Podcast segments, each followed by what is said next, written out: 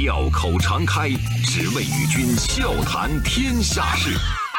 傲视群雄，我等另类论古今。江山炫美，风流人物尽在其中。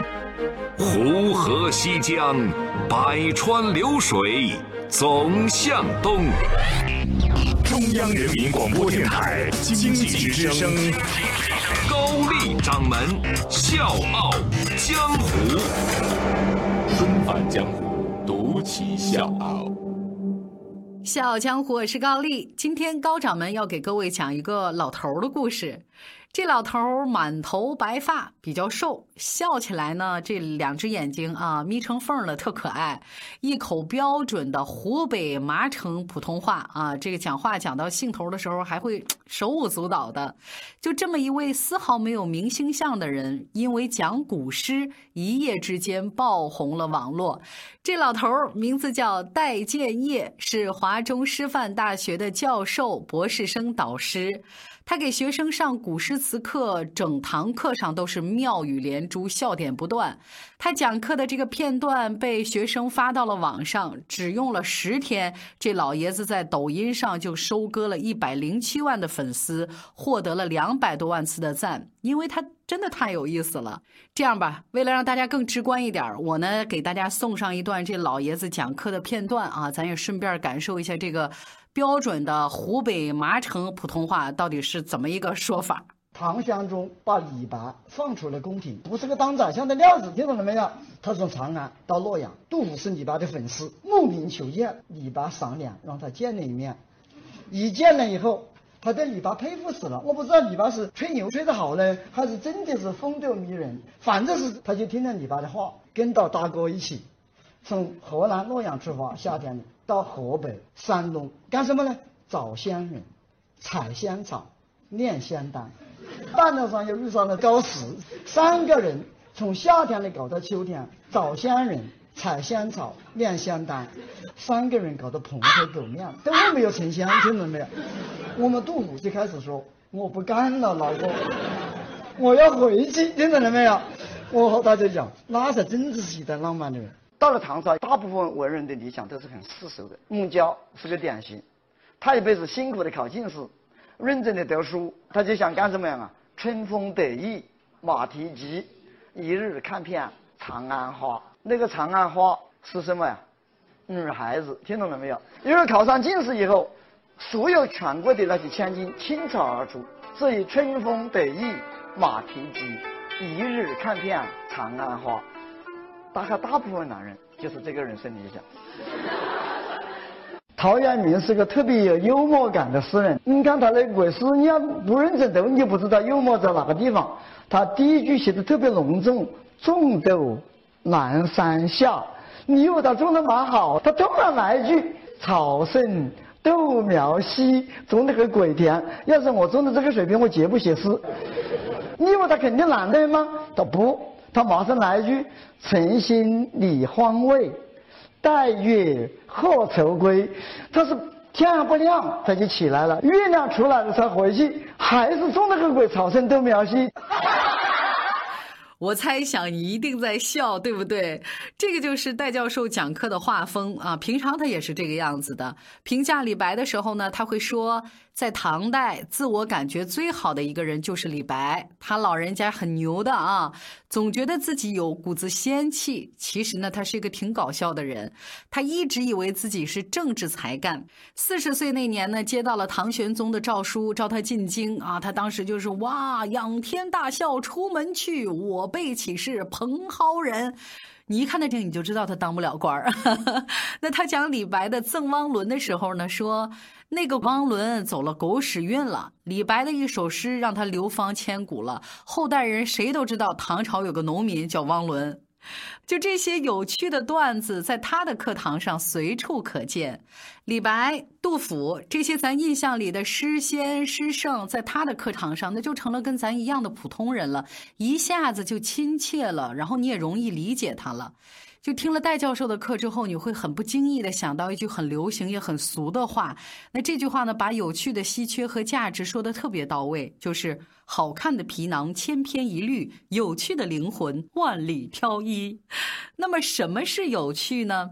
词典里面是这么解释的：给人们带来快乐的就叫有趣。那作为一个大学教授，传播快乐当然不是他的本职。但是当诗词和诗人都被神化之后，在古诗离我们越来越远的时候，戴建业的存在就显得格外珍贵了。他没有把诗词放在高雅神圣的那个高点，小心翼翼地去供奉着、伺候着。他不是诗和诗人的奴仆。他对古诗的讲解呢，就像是街坊邻里的老伯拉家常一样啊，风趣幽默，但是又不失内涵和他自己的态度。有同学这么形容他。他就像一个老朋友一样，走进诗人生活的时代，走到诗人面前，撕下他们的伪装，直面他们的欲望和挫折、困境和理想，然后呢，把他们的诗掰开了、揉碎了，捏成幽默轻松的方式呈现在学生面前。诗的内涵和意境一下子就清晰了。课堂的气氛非常的轻松，非常的亲切，让老师感觉到，所以我们听起来非常的有趣。但其实咱仔细想一下啊，各位听众，就是有趣的本质是什么？其实本质就是平等、真实和共情、理解。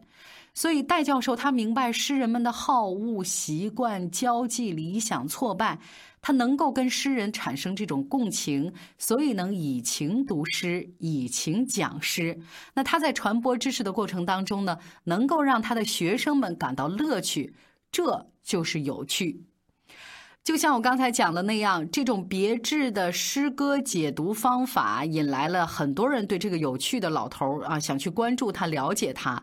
殊不知，这位在诗中慷慨激昂、声情并茂的老人。不但是有趣儿、有意思，在现实当中，人家也是一个情场高手。作为一个在课堂上擅长举例子的这么一个教授，他总会不自觉地把例子引向男女青年的恋爱话题，而且还会时不时地教那些男同学、那些小伙子们怎么向自己喜欢的姑娘表白，也会教那些小姑娘怎么去选择另一半。这种夹带私货的讲课方式呢，既有内涵又接地气，以至于呢，这些学生们都特别亲切的。管这个戴教授叫老戴啊，而不是说戴教授您好，都是叫他老戴。老戴呢，不光是在课堂上谈情说爱，微博也是他谈情说爱的主要阵地。他经常会发表一些那种情情爱爱的诗词啊，或者是感悟，这里面有很多是他自己翻译的英文诗歌和小品。而他最经典的恋爱心得，那必须得是他在自己儿子婚礼上的那段祝福了。他是。这么说的，好男人沿途都有好风景，这话纯属一派胡言。妻子永远是丈夫最美的风景。有些异性远处看起来优雅迷人，走近相处可能是难以容忍。因此，在婚姻上绝不能相信在野党，要切记妻子还是自己的好。好男人不会让心爱的女人受一点点伤，绝不会像阵风东飘西荡，在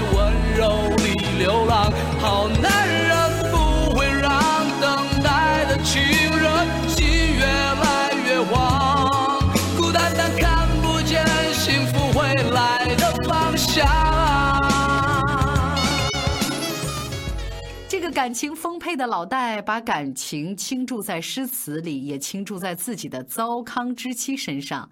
他也告诫儿子要一心一意做个合格的好父亲。那我要告诉各位，更有意思的是，现如今满腹经纶的文学教授，当年还是小戴的那个时候，是一个数学少年。周一到周五，早间五点，下午四点。欢迎收听高丽掌门笑傲江湖。请在公众微信搜索“经济之声笑傲江湖”，记得点赞哦。一九五六年出生的老戴，年少的时候最感兴趣的不是文学，是数理化。他高中的时候数理化都非常好，尤其是数学，成绩很突出，人家还曾经获得过数学竞赛的第二名。所以，按照当时他那个学习的状况，很多人都觉得他将来一定会搞什么科研呐，或者走向科学呀。可是，因为爱情，他的命运发生了改变。他喜欢上了一个姑娘，在他的眼里，这姑娘就像天使一样。这姑娘的数学不好，但是呢，特别喜欢读文学作品。为了跟姑娘有共同语言，他就开始读诗、读小说、读散文。没想到啊，没想到啊，这一入文学深似海，他自己成了一个十足的文学青年、文艺青年了。不但是读了很多的文学作品，他自己还学会了写作。作为一个半路上道的文学青年，他是非常积极的，到处去搜集诗歌作为他的素材。说呢，有一次他不小心把从别的地方抄来的几句诗寄到了当地的报社，在通讯不发达的那个年代，抄来的诗竟然被发表了，他也一下子成了所谓的名人。尝到了文学甜头，他就萌发了想当诗人或者是作家的念头。于是乎，一九七七年恢复高考的时候，他就填报了华中师范大学中文系，上了一所有圆顶房子的大学，成了正儿八经的文科生。这之后，他留校任教，在讲台上一站就是三十多年。说到这儿，我要特别提醒大家，我这个地方用到的这个“站”，它可不是一个形容词，一站三十多年，它真的就是一个动词。因为老戴讲课从来都是站着的。如果说有趣是他的性格，友情是他的底色，那么友谊就是他的风骨了。我为什么要特别提到这个义？那到底什么是义？那其实就是公正合一的道理。作为一个文学系的老师，老戴显然是那种典型的读书人。在咱们中国，自古以来，读书人呢就被寄予了很深切的那种期望：国事、家事、天下事，事事关心，铁肩担道义，妙手著文章等等。就是我们心目当中的读书人，要么是那种尽己所学，指点江山，报效国家和人民；要么就是激昂文字，点评时事，促进社会进步。在这一点上，作为读书人的老戴，他是当仁不让。他经常写文章，发表对社会、人生、教育、文化乃至环保很多问题的这种感想。他呢曾经惊叹鲁迅很高产，但是没想到他自己也是写杂文和随笔的好手。两三年写了四百多篇文化随笔和社会评论，而他写这些文章的深层原因，就是他对社会、教育和文化的关心。这么多年以来，老戴在讲课备课的业余时间，坚持用笔介入当代的文化精神生活，不留情面的品评人物，犀利尖锐的批评文化，坚持做一个有情有义、关心世界和人民的知识分子。老戴对诗词讲解的走红，带给很多同学，包括我们快乐的同时，也会让我们思考大学的意义。百年以前，清华校长梅贻琦曾经说过：“大学非未有大楼之谓也，而未有大师之谓也。大学之所以是大学，不是因为有大楼，而是因为有大师。那么，什么是大师呢？大，其实呢，我们通俗理解就是知识体量大，就是博学，学术思想呢能够自成一家。那所谓师，就是教人读书、答疑解惑、为人师表。”所以，我们这么一分解、一总结，所谓的大师，就是知识渊博、学术思想自成体系、能传道授业解惑又有所坚守的人。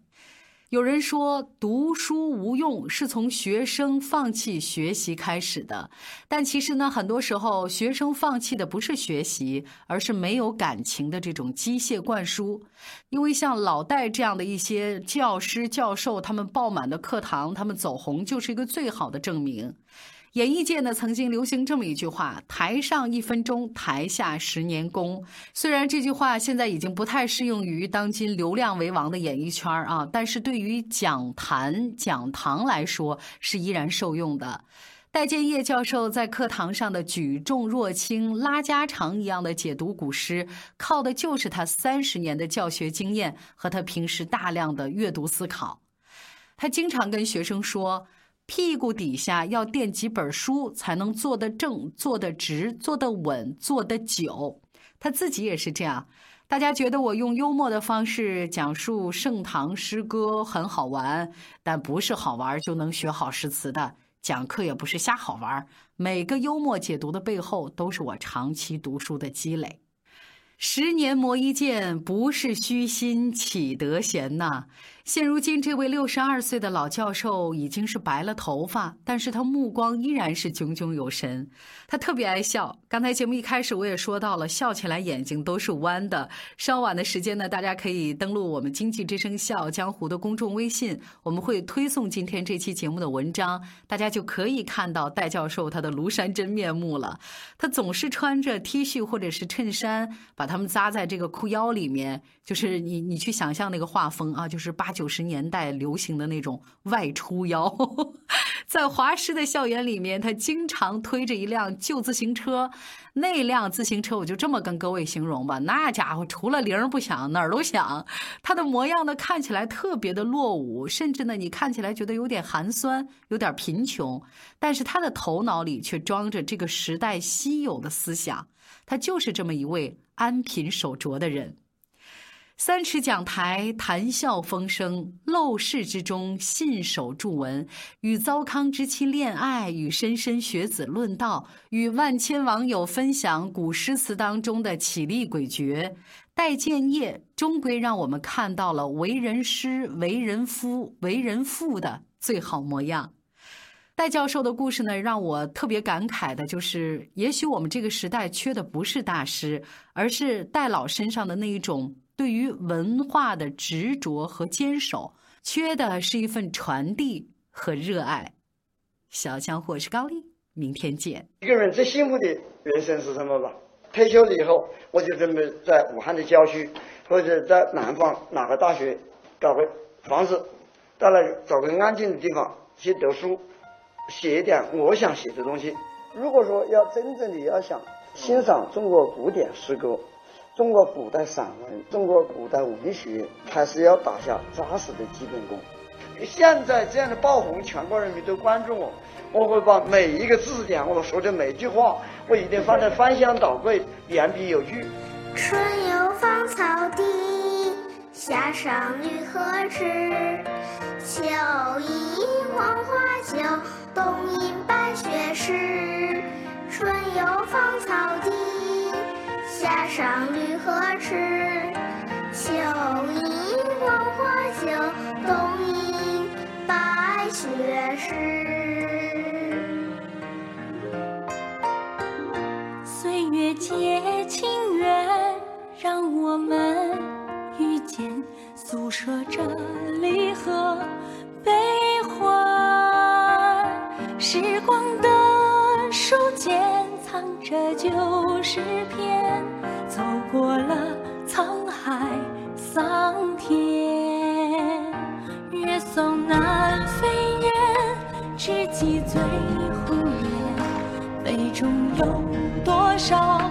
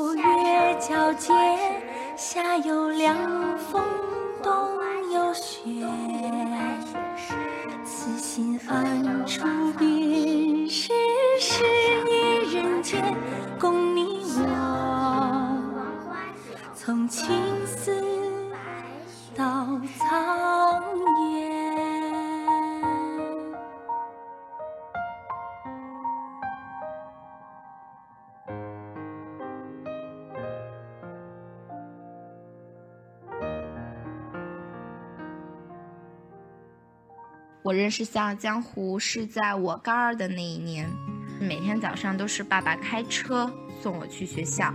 一次偶然的机会，我就调了频道，听到了《笑傲江湖》，觉得《笑傲江湖》里面的内容特别好，声音嗯 特别好听，于是就很喜欢这个节目。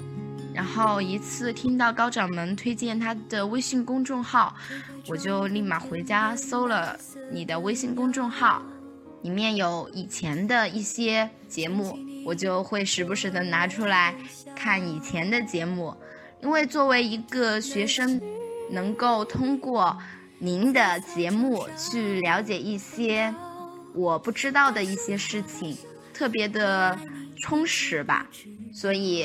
我很谢谢高掌门，有很多次在写作文的时候突发灵感，然后想到了您的节目，然后我就会把它写下来，而且还会得高分。很感谢你陪了我两年，希望你继续将这个已经办了三年的节目继续办下去。嗯，我呢会继续支持您，高掌门。加油。我们都是好孩子异想天开的孩子相信爱可以永远啊